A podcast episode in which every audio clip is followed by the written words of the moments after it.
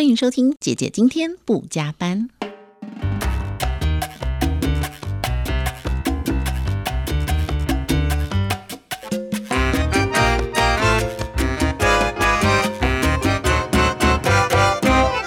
欢迎收听姐姐今天不加班，我是志平姐姐。呃，最近呢看了小鬼艺人小鬼的新闻，让我有非常有感。那事实上，在这个新闻一开始的时候，我没有办法发表什么，因为我觉得好难相信哦，真的非常难相信。小鬼是我华冈艺校的学弟，然后访问他在广播节目中有两次，每一次看到他呢，他都非常的亲切而且热情。所以当这个新闻一出现的时候呢，我的内心真的毛了一下，为什么毛了一下呢？因为在他过世的前一天，我刚好有一个演讲，那那个演讲是在晚上。我下午在准备 PPT 的时候呢，我正好演讲的内容哦是在讲如何访问这些知名艺人。那我在挑选 PPT 的照片的时候呢，我就正好挑了我跟小鬼的一张合照的照片。那正想要分享他的。亲和力啊，跟你怎么去访问这些本来就是主持人的艺人哦的访问技巧的时候，结果呢，在那一天晚上真的很有趣哦，因为我把我的演讲的 PowerPoint PPT 内容是上传到云端，然后我到讲课地点就用他们的电脑，然后输入我的账号就可以下载我自己要用的档案。结果呢，我那一天。上去云端找，居然找不到我上传的资料夹，然后我就想说，那我可能漏掉了。那还好，我都有还是有随身带一个备份的随身碟，我就把随身碟拿出来。那那个夹子的名称叫做照片，然后就打开。这个这个照片呢，居然是另外一个照片夹，完全不是我当天准备的要播放的照片，只有一半是一样的，另外一半完全不同。也就是说，我那天晚上要播放小鬼的照片是没有办法播放的。然后隔天啦，就看到这个新闻，我真的觉得超级毛的，也很不可思议。那这一年呢，有很多的。知名人士都瞬间的突然离开我们了，有的是意外，有的就是这种身体上的算是疾病突然的发生。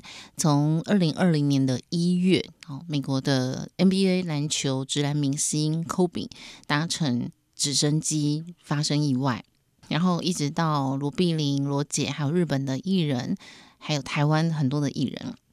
除了艺人之外呢，其实还有一些是我身边的长辈，还有身边年轻的朋友。那事实上，我个人对这种呃生命突然的消逝啊，并没有那么意外。我常在节目当中有分享过一个例子哦，呃，在我二十几岁的时候呢，非常喜欢去呃 club 夜店跳舞。那那时候呢，我们接了一个活动在高雄，那我有一个好朋友、好姐妹，她是在台北。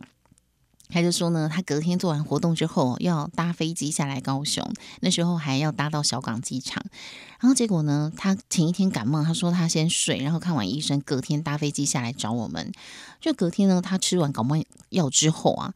他居然就没有再醒过来了，哇！当时我才二十出头，诶，听到这样的新闻，我觉得真的好崩溃哦。那隔天呢，所有的这我们这些姐妹们都还要工作，都还要主持活动，心情真的是荡到了谷底，完全没有办法工作。那那是我第一次感觉到说，好意外哦！前一天才好端端的一个人，然后我们还一起吃喝玩乐，还约好。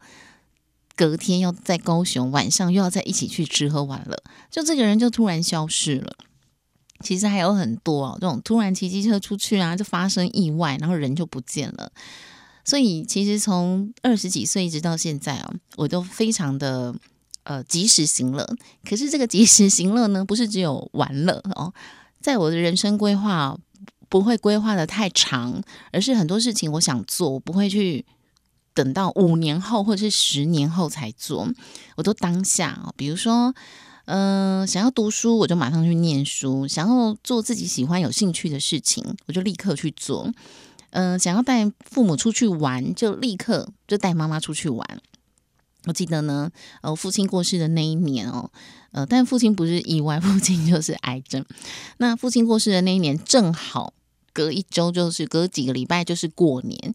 那那年的过年呢，又有九天。那我们就想说，天啊，以前我们家都会很多的客人过年会来我们这里走走，我们也会出去。那这样九天，人家也不能来我们家，到底我们剩下的 这个家人们过年要干嘛呢？于是我就提议说，还是我们出国去走走好了。但事实上，这个有违我们的一些呃民俗传统啊，就是说好像百日内不能出游啊，或是什么的。但还好，母亲很谅解，她也觉得说不需要这样待在家里，好像我们也不能出去，别人也不能来，而且又大过年的，不需要那么感伤。那于是我们就决定了，那时候弟弟也刚结婚，所以我们就四个人，我跟妈妈还有弟弟弟媳，我们就到日本去玩了九天八夜，就觉得还蛮不错的，也算是散心了哦。因为难过是难过，但是也不要一直沉浸在难过当中。那像那一次呢，就真的很难得，就还我觉得还不错，有这样的决定，我们可以这样四个人很轻松的出去旅行。因为之后呢，弟弟弟媳就有了自己的小孩嘛，那又到其他国家去工作，所以我们要这样子在没有需要照顾小孩，然后很轻松的情况之下去去旅行，真的就只有那一年呢。之后就必须要就大包小包带娃娃，也不可能出国，就很不方便。那再加上母亲也年纪大了，很多太长途的旅行，她也兴致缺缺，所以很多事情呢，真的就是所谓的把握当下，不用考虑的太多，太去绑手绑脚。而是你觉得不影响别人的情况下啊，比如说你经济能力可以负担的情况下，你就可以去做一些让你自己是有回忆，然后觉得有开心的事情，我觉得是蛮好的。但我们总是觉得哎呀很忙啊，所以呃很多事情就一直不停的延后。比如说你想学个东西，学个日文，学个瑜伽，你都会觉得因为现在太忙了，然后你很多事情就一直延宕，然后这些事情就再也没有去做。等到你想做的时候呢，呃，时间、空间可能又都不允许了。所以我常鼓励很多年轻的朋友啊，你现在如果刚好要转职，又单身，可能你还不到三十岁，很想出国。当然现在疫情不能出国，但是如果你有一些啊将来到国外去走走的规划，我觉得你就先计划。呃，任何的事情呢，虽然要及时行乐，但是还是要计划。旅游这种比较短程的，你就。短短的计划 不用花太长的时间计划，但是呢，如果是你人生的一些大事，不同阶段要做的事情，你就还是要花长一点的时间要来计划。比如说呢。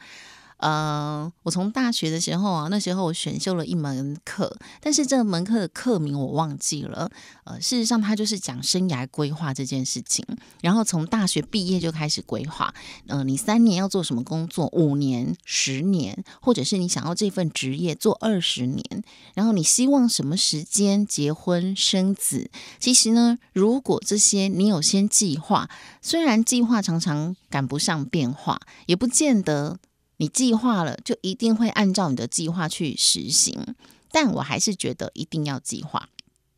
我来列举，像我的人生呢，就是没有计划要结婚这件事，所以我的呃恋爱跟婚姻都是走的比较随性的。那他就真的一直叫随性去发展。那我有个高中同学，他因为家庭成长的因素啊，他高中的时候就决定，他一毕业就要结婚，然后他要嫁给有钱人，然后他以后要生几个小孩，所以他已经目标非常明确。那他也真的就毕业之后就遇到了还不错的对象，然后就结婚，就专心的当一个好妈妈、好太太，照顾他的三个小孩，然后家庭事业都做得不错，事事业就是先生的事业。那人生一定要有一个大方向的规划，有了大方向的计划之后呢，你再按照局部的，好慢慢慢慢去规划。那每一个人着重的目标不同，有些人着重在他的工作，有些人着重在他个人是自己，有些人着重在家庭，他把所有的时间都奉献给。家人、孩子、父母，我觉得都很好，没有什么是对的，或者是没有什么是错的。但是呢，一定要依照自己的心意。如果说呢，你是呃喜欢待在家庭的，可是你却一直去工作，没有陪家人，你一定也不开心。可是如果你是喜欢工作的，你是喜欢被看到在工作上有成就感的，可是呢，你却一直让自己。待在家里，然后照顾家人，你就会有很多的埋怨。你可能就会跟你的孩子说：“啊，我都是为了你们啊，都是为了你等等的。”所以，我大学上了这门课呢，我觉得非常的感激哦，感激这位老师。他当时呢，就是让我们好好的写好自己的规划。那我看我很多的大学同学呢，当时有认真在做这门功课、这门课的人呢。其实他们的职涯发展都发展的还不错，有些人确实就已经定好目标了，他三年、五年、十年要到哪里？甚至呢，他工作了五年之后，诶，他觉得内地的发展是适合他的产业的，于是他就规划了十年内地的工作生涯。那十年之后，真的就做的还不错，然后也成为国际级的这个角色，就是说。他的工作，他的职位是做到国际级的，很多外国人的这种电影公司是找他来负责行销跟宣传的。那在这个呃职业规划的课程当中呢，还有一个我觉得很值得去探讨，也很想跟大家分享的一个，就是遗书。就是老师呢，在一一学期的课一一共有十八堂嘛，哦，那你扣掉假日，反正这十几堂之中呢。期末考的时候，你要交的这个生涯规划，有其中一份是包含你的遗遗嘱，你的遗嘱。可是其实那时候才二十几岁，你根本觉得 我的遗嘱要写什么？我根本没有财产呐。可是后来现在想一想，我发现呢，所谓的财产不一定是我的有价物。不一定是我们看得到的房子、车子，而是说呢，当万一真的不小心意外发生，或者是你真的就也不小心在浴室跌倒，或者是你心肌梗塞，就这种瞬间，你根本没有想过你的生命就瞬间会消失的时候，这件事情发生的时候，你希望别人怎么来处理你的相关的东西？比如说以我来讲，你看我就很多衣服啊、包包啊，还有收藏品啊，我都不知道这些东西该怎么办哦。我父亲的时候呢，呃，从知道他得胰脏癌到过世啊，其实也只有三个月，非常快。然后我们当时的决定是不要告诉他。他得了癌症这件事，我们希望他一辈子都开开心心的。